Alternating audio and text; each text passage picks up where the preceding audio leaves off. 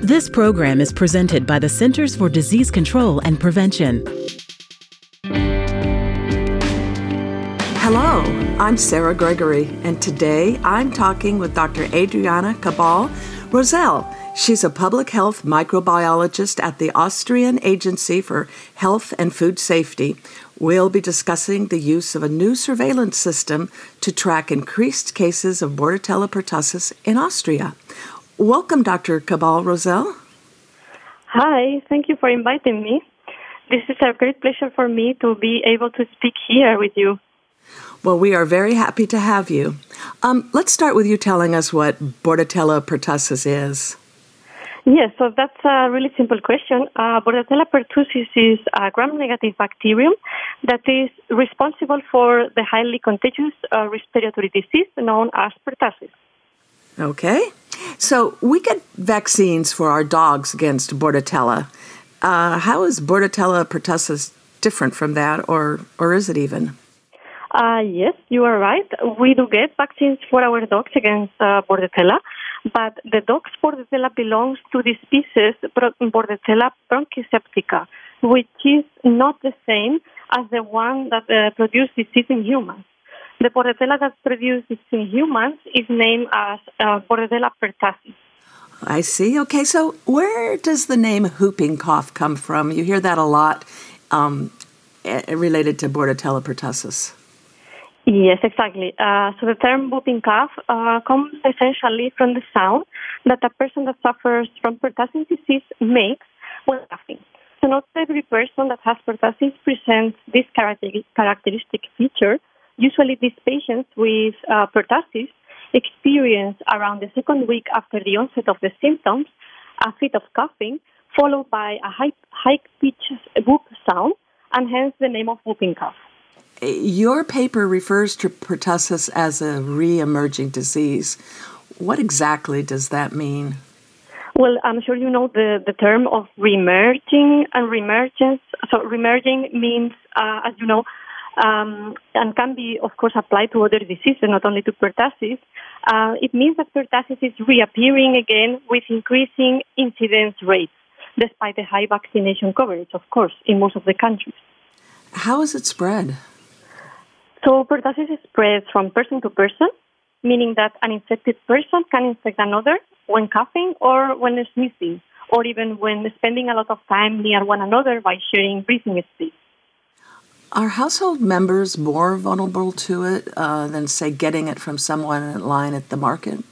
Definitely, definitely. Uh, in order to get pertussis, we will need to spend much time near the infected case because in this way you will be sharing breathing space. If you are not vaccinated, then the chances of getting pertussis when sharing this uh, same space could increase up to 90%. So it's not highly contagious like, say, measles, which you can get very, very easily. Exactly. Okay, so let's call it whooping cough. Whooping cough mostly affects children. Why is that? Uh, that would be because uh, children are one of the risk groups for pertussis. Uh, normally, the babies younger than three to six months of age are protected by vaccination, and because they are too young to be vaccinated. And then we have the teenagers that were previously vaccinated. In principle, they should get the vaccine, but uh, the immunity is waning. So the immunity has started to fade. So therefore, they are considered also as a risk group. I see. Okay. Can you be asymptomatically infected, like with COVID? Yeah, for sure. And this is one of the big concerns of pertussis. There is evidence that individuals that are vaccinated with a cellular uh, pertussis vaccines which are commonly used in developed countries since uh, the middle 90s, can become asymptomatically infected and then transmit pertussis to susceptible individuals. Then this transmission goes unnoticed, and it is really difficult to perform uh, contact tracing because you miss many links in the transmission chain. We've heard a lot in the news recently about pathogens being able to mutate and evolve into different variants. Is this also the case with Bordetella pertussis? Uh-huh, this is a really interesting question. So, yes and no. Uh, the mutation rate of a virus is considerably higher than that of a bacterium, meaning that in this case, in our case, Bordetella pertussis does not evolve that fast, except uh, for the antigen genes that are used in the commercial vaccine. Um, and that is worrisome uh, because by generating new antigen variants, the circulating Bordetella pertussis can escape vaccine immunity. So, to put this in other words, those emerging antigenic variants, or here in our study, study so-called genetic profiles, are different from the ones we see in the vaccine strains. So you found that some of the isolates didn't have something called a pertactin. What is pertactin and why is it important? So pertactin is a protein produced by Bordetella pertussis and also other uh, species in the genera, but uh, here in our case we're talking about pertussis. So this is also an antigen of the acellular pertussis vaccine, which uh, in, is mainly used nowadays in developed countries. This uh, sorry, this uh, acellular vaccines. So since uh, pertactin is an antigen, it is recognized by our body after vaccination with an acellular vaccine, following antipertactin antibody titers that correlate with immune protection. However, what happens? That the negative part of this is that these antibodies are driving the emergence of pertactin deficient strains that escape the immune response. So we can uh, here confidently say that there is um, a selective pressure for the pertussis to inactivate the pertactin production. Are these new strains any more transmissible or dangerous than other forms of pertussis? Okay, so uh, there there is controversy regarding this issue, but we can say that uh, regarding transmissibility, the pertactin negative strains are known to have a greater growth advantage, at least in vitro, than their uh, positive, uh, the pertactin positive strains. So this would allow a high level of transmissibility between hosts, um, which would be consistent with increasing in the numbers of infections with peer, um, pertactin negative isolates. But also, we should consider the age because transmission is dependent on age. And regarding the second part of your question regarding uh, pathogenicity, there is also increasing evidence of emergence of Bordetella pertussis strains that carry uh, polymorphism. Uh, this is uh, polymorphisms are mutations.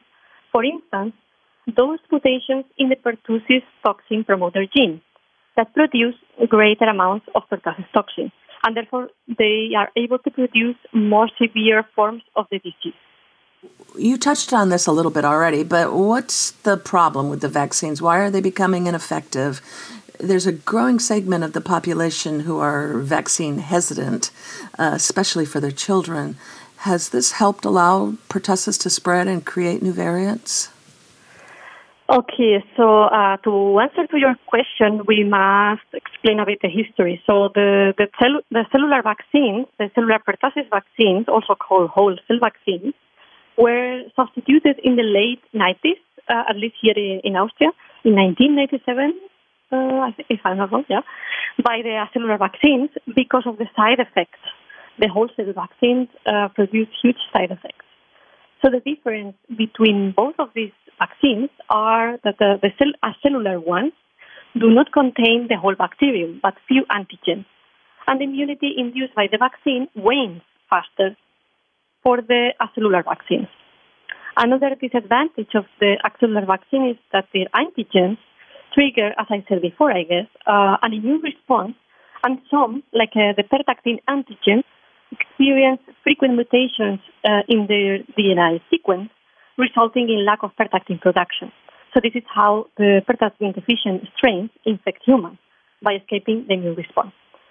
And regarding the second question, um, the emergence and spread of new variants is due to vaccine pressure, not to vaccine hesitancy. So vaccine hesitancy can contribute, of course, to a general increase in the pertussis incidence, although vaccination coverage for pertussis is still high, at least here in Austria. Vaccine hesitancy, of course, plays a huge role in this increase of the incidence. And uh, with this, I will conclude uh, this question. We have to take, of course, into account that part of this increase in the pertussis incidence is not real. What I mean is that um, there is an increase in the awareness among the clinicians. So pertussis nowadays is more often uh, more often diagnosed and reported, but also our surveillance systems and molecular methods are becoming more and more sensitive. So there is there are many other factors that can potentially contribute to this increase in the incidence. So, what alerted you in the first place that something was going on, that you started looking into this whole situation? Mm-hmm. Yeah. So, um, like in any other outbreak, uh, we were detecting, like uh, in other developed countries, an increase in the number of cases since 2015. But what this raise the, the alarm was the detection of an unusually high amount of cases via our case-based uh, surveillance systems. And these, this um, unusually high amount of cases occur in the same district. So this is what pointed uh, uh, towards a possible outbreak. Uh, and what was the goal of your study? So, for the first time in Austria, we wanted to establish an isolate based surveillance system for pertussis. This was never done before, that could allow us uh, to do genomic surveillance of pertussis strains that were circulating in the country. And in this way, uh, we wanted to complement the information collected by our surveillance case based system. And following this objective, objective, we wanted to investigate if this increase in the incidence corresponded or not to um, a specific genetic profile, maybe pertactin deficient, in line to what had been already discovered in other countries. So, your study analyzed isolates from 123 whooping cough patients in Austria during 2018 through 2020. Were these mostly children or adults, and were they vaccinated or unvaccinated? Um, so it was quite an heterogeneous group, but most cases belong to the age groups between 1 and 15 year, years old, meaning the risk groups. But overall, less than half of the cases, so around 43%, were vaccinated and 31% were unvaccinated. Unfortunately, as is always the case in these kind of studies, 25% of the cases um, had an immune status unknown. So vaccination status was unknown.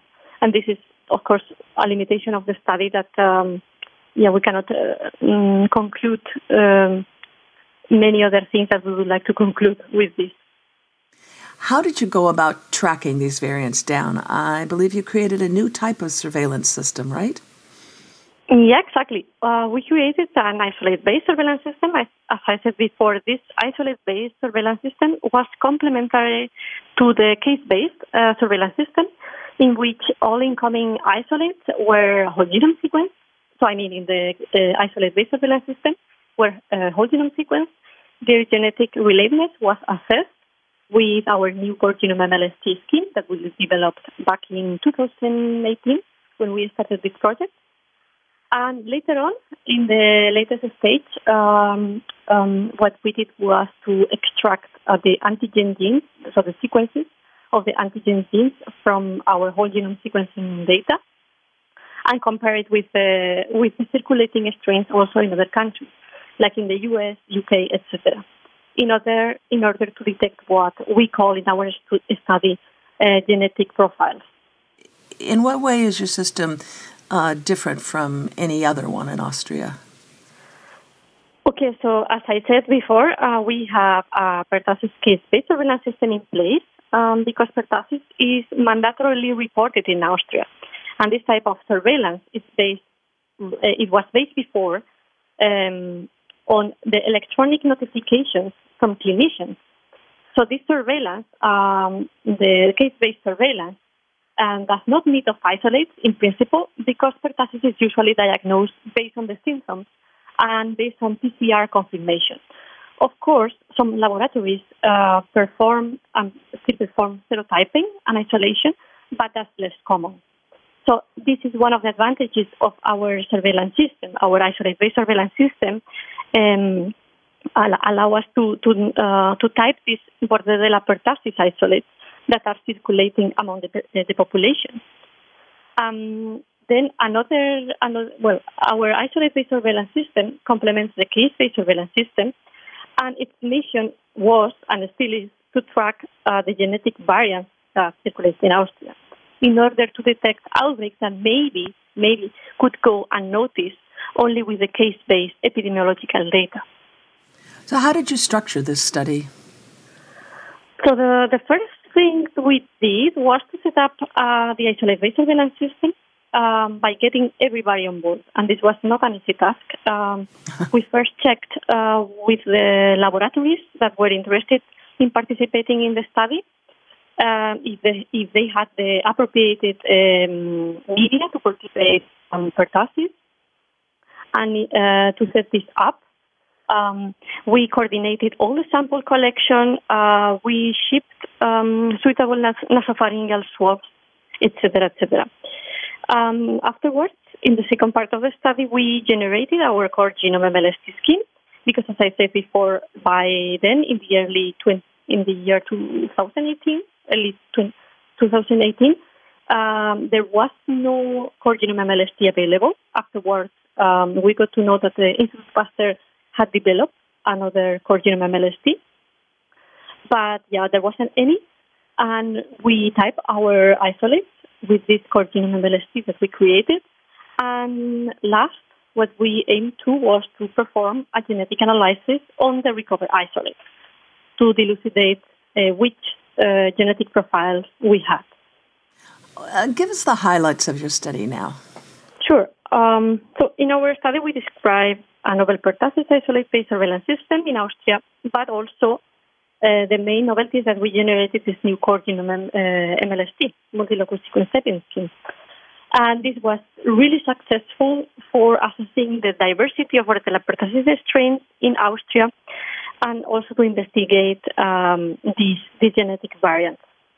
Another highlight of our study was that uh, during these two years of study, we obtained, mm, we, we can say, um, a big amount of uh, pertussis isolates, uh, 123 isolates, and we typed them with the core genome MLST. And yes, we, as I said before, we assessed the genetic profiles. So this would be the, the highlights of our study. Okay, so tell us about your findings now. Anything different than you've, I mean, anything more than you've told us already? Yeah, so, well, uh, as we expected, uh, all these 123 isolates um, from Austrian cases differ genetically from the vaccine strain. And I said expected because um, we were seeing in other countries that this was happening. So that's why we were expecting that they would differ from the vaccine strain. Um, they differed both in their core genomes but also in their vaccine antigen genes. Um, it was really interesting to see that more than 30% of the isolates were pertactin deficient, which is in agreement with other findings in other countries um, in particular with those countries that introduced the cellular vaccines at the same time as Austria did. So um, by the year 1997. In addition, we detected eight core genome MLST-based clusters when applying a preliminary cluster threshold of six alleles or less. And one of these clusters was pertactin deficient and possibly part of a local outbreak in one of the districts in Austria, in the in the province of Salzburg. So this is this was one of the main findings. So. You mentioned um, vaccination status being unknown as one of the challenges of doing this study. Were there any others? Well, uh, as I said before, getting everybody on board was quite uh, a task. because, uh, well, um, you have to take into account that not every laboratory is prepared or has the knowledge uh, to cultivate pertussis. Pertussis is not diffi- is difficult to, to be cultivated. You need specific na- media uh, expertise, and not all the pertussis positive patients uh, have a positive culture afterwards. So this is one of the of the challenges. Uh, let's go back to the vaccines for a minute here. Are they effective at all anymore? Okay, so this is a really interesting question. Thank you. Um, so we cannot say right now that they are no longer effective, but what we can say is that there is evidence that indicates that vaccine efficacy for infection and transmission with pertactin negative strains would be, according to recent mathematical modeling, as low as 6%. But for disease prevention, that's completely different to infection and transmission, especially prevention of serious symptoms in children. The efficacy of these vaccines is still high, so that's why vaccines are still recommended. Okay, so people should still get vaccinated against it. Definitely. Um, people should get vaccinated against whooping cough because cellular vaccines are effective at preventing disease, as I said before. And of course, while we wait for improved vaccines that limit infection and transmission, we need to get vaccinated. And this is particularly relevant for the risk groups. And secondly, um, the efficacy of pertussis, uh, this pertussis vaccine against disease is higher than against infection, as I said before. So at least we need to protect these risk groups against disease. Okay, so you mentioned just now um, waiting for new vaccines. Are there any new or updated vaccines in development? So this topic is under discussion for already many years. Uh, I think there is a consensus that a new vaccine should be developed, and as far as I know, only one group in France, in collaboration with a biotech company in New York, is working on that. So um, I think it's a whole cell vaccine that tries to compensate, in a way, the vaccine escape induced um, the, the, the, vaccine escape induced by the acellular vaccine, and therefore um, it would aim at reducing the transmission. Last September, when I checked, um, they were already in phase one of the clinical trials, and it appears to be safe and effective. So I think these are good news, definitely. Uh, what about people who've already had whooping cough? Can they get one of these new variants, and should they get vaccinated? So neither natural immunity due to previous infection nor vaccination provides lifelong protection, meaning that reinfections are not uncommon. And therefore, vaccination is more than recommended in all age groups, also including adults. So, yes, you can get a new variant and still you should get vaccinated. Is there something that people, especially parents and grandparents of young children, should be concerned about? Well, uh, pertussis, uh, maybe you know, it can be life-threatening in small children. So that's why, in particular, the risk groups should be vaccinated. So these are usually infants between one and four years old and kids at school age. However, um, it is also recommended for pregnant women and adults, adults also to receive some boosters. So yes, uh, my concern would be that yes, we have to get our children vaccinated. Otherwise, uh, this can pose serious problems. Okay, I just want to be clear here. Did you say it's not recommended for pregnant women? No, it is. Sorry, it is. It is recommended for pregnant women also, and all, uh, adults also. But this varies between countries. So, um, for instance, here it's recommended to vaccinate adults, um, but in other countries, I know that this is not uh, in place. What can we do to protect ourselves against this disease besides vaccines? So, besides vaccines that are the first line, uh, of course, you can apply general hygiene measures like for COVID, reduce your contacts, etc., wash your hands frequently, you know, exactly like for COVID, that is also airborne. How will your isolate based surveillance system for pertussis in Austria be helpful? So mostly our work uh, adds knowledge again, again uh, about the circulating Bordetella pertussis uh, genetic profiles and will facilitate, in case of an outbreak, rapid identification of new strains. Also because we have developed this core genome MLS2 scheme. And of course, because uh, we can compare internationally nowadays with core genome and other tools these, these strains once we have uh, sequence data uh, and as you just said, um, other countries. So your study was based in Austria. So what implications does it have for other countries? Mm, so this this question is uh, in line with the previous one. So uh, yes, definitely uh, for genomic surveillance at a global scale, uh, our study has an impact. We have seen that our genetic profile and also in general our strains, uh, the genome of our strains, resemble those currently circulating in other countries.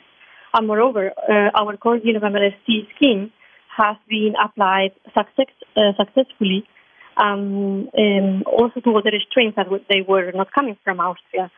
So um, definitely uh, our core genome MLST and in general our our study can be an example for the future for other studies based on genomic surveillance and can be also applied for other strains. And along with that same theme, um, what do you see um, that needs to be done in the future in the way of more studies or more action? So, apart, for, apart from developing new vaccines that protect uh, against infection, not only uh, against disease, genomic surveillance is a must. So, we need to standardize our methods in order to be comparable between laboratories, especially uh, in the pertussis case Um, this is important. So we have right now SNP analysis, core genome MLST, uh, whole genome MLST. They are really, really helpful in assessing genetic relatedness of pertussis. But of course, we need to gather complete epidata and also to study the, this genome uh, re- uh, sorry, rearrangement in the pertussis uh, strains to further differentiate isolates that may seem genetically the same, but they are actually not related geographically and time-wise. It's been a little more than a year since the start of COVID-19 pandemic. Uh, since last March, um, flu season pretty much didn't happen this year. Um, have cases of whooping cough gone down also at all because of interventions like mask wearing, hand washing, and social distancing? Definitely, definitely. They have definitely gone much lower, and the same applies to the respiratory diseases such as seasonal influenza. This is definitely due to the containment measures. And since the cases have gone down, will that help slow the spread of these new variants and strains? Um, my opinion is that it can be slowed down, um, but as soon as we go back to our normal normal lives, we will be seeing again an increase in the incidence. However, this might not be a constant increase, but in form of epidemics that might last two years, and then we see a decrease in the number of cases, and then an increase, etc. It's like a, uh, exactly the case of the U.S. that you had an epidemic in 2010 that lasted till 2012, and then again in 2015. Tell us about your work and what you like most about your job. Well, uh, so uh, I'm a postdoc researcher and I work as a public health microbiologist in, in AGES, the Austrian Agency of, of Health and Food Safety. And well, I can say that I am a bit of a multitasker, so I do outbreak investigation and surveillance of communicable diseases, mainly using bioinformatic tools. And I am also involved uh, in a One Health project uh, that basically aims uh, at um, assessing antimicrobial resistant genes in environmental sources. So I do a bit of everything. and well, I, I, I, I, I'm really passionate about my job. It's, uh, it's really challenging, but uh, it's quite diverse. And what do you like to do in your free time, if you have any, of course? Do you stream shows, and what shows do you like, and what do you like to munch on while you're watching them? Well, right now we have no free time. My free time consists now on laying on the sofa and watching Netflix while eating popcorn. but of course, before COVID, I used to travel a lot, so I'm really eager to to have this uh, how is it called international green pass for COVID since I have recently got uh, my vaccination, and yes, I'm looking forward to this international pass ah. so that I can be already traveling. I think that's a EU pass. I don't think we have that here or in Canada. Um, uh, yeah. So, what Netflix show is your favorite? My current show, well, I all kind of thrillers I like. basically, I'm not like a huge fan of reality shows though, so mostly like series and so on, like Stranger Things for sure. Okay, well, thank you so much for taking the time to talk with me today, Dr. Cabal. Thank you. Thank you very much. It was really nice. Thank you. And have a good day. You too. And thanks for joining me out there. You can read the March 2021 article, Isolate Based Surveillance of Bordetella pertussis, Austria 2018-2020, online at cdc.gov slash EID. I'm Sarah Gregory for Emerging Infectious Diseases. For the most accurate health information, visit cdc.gov or call 1 800 CDC Info.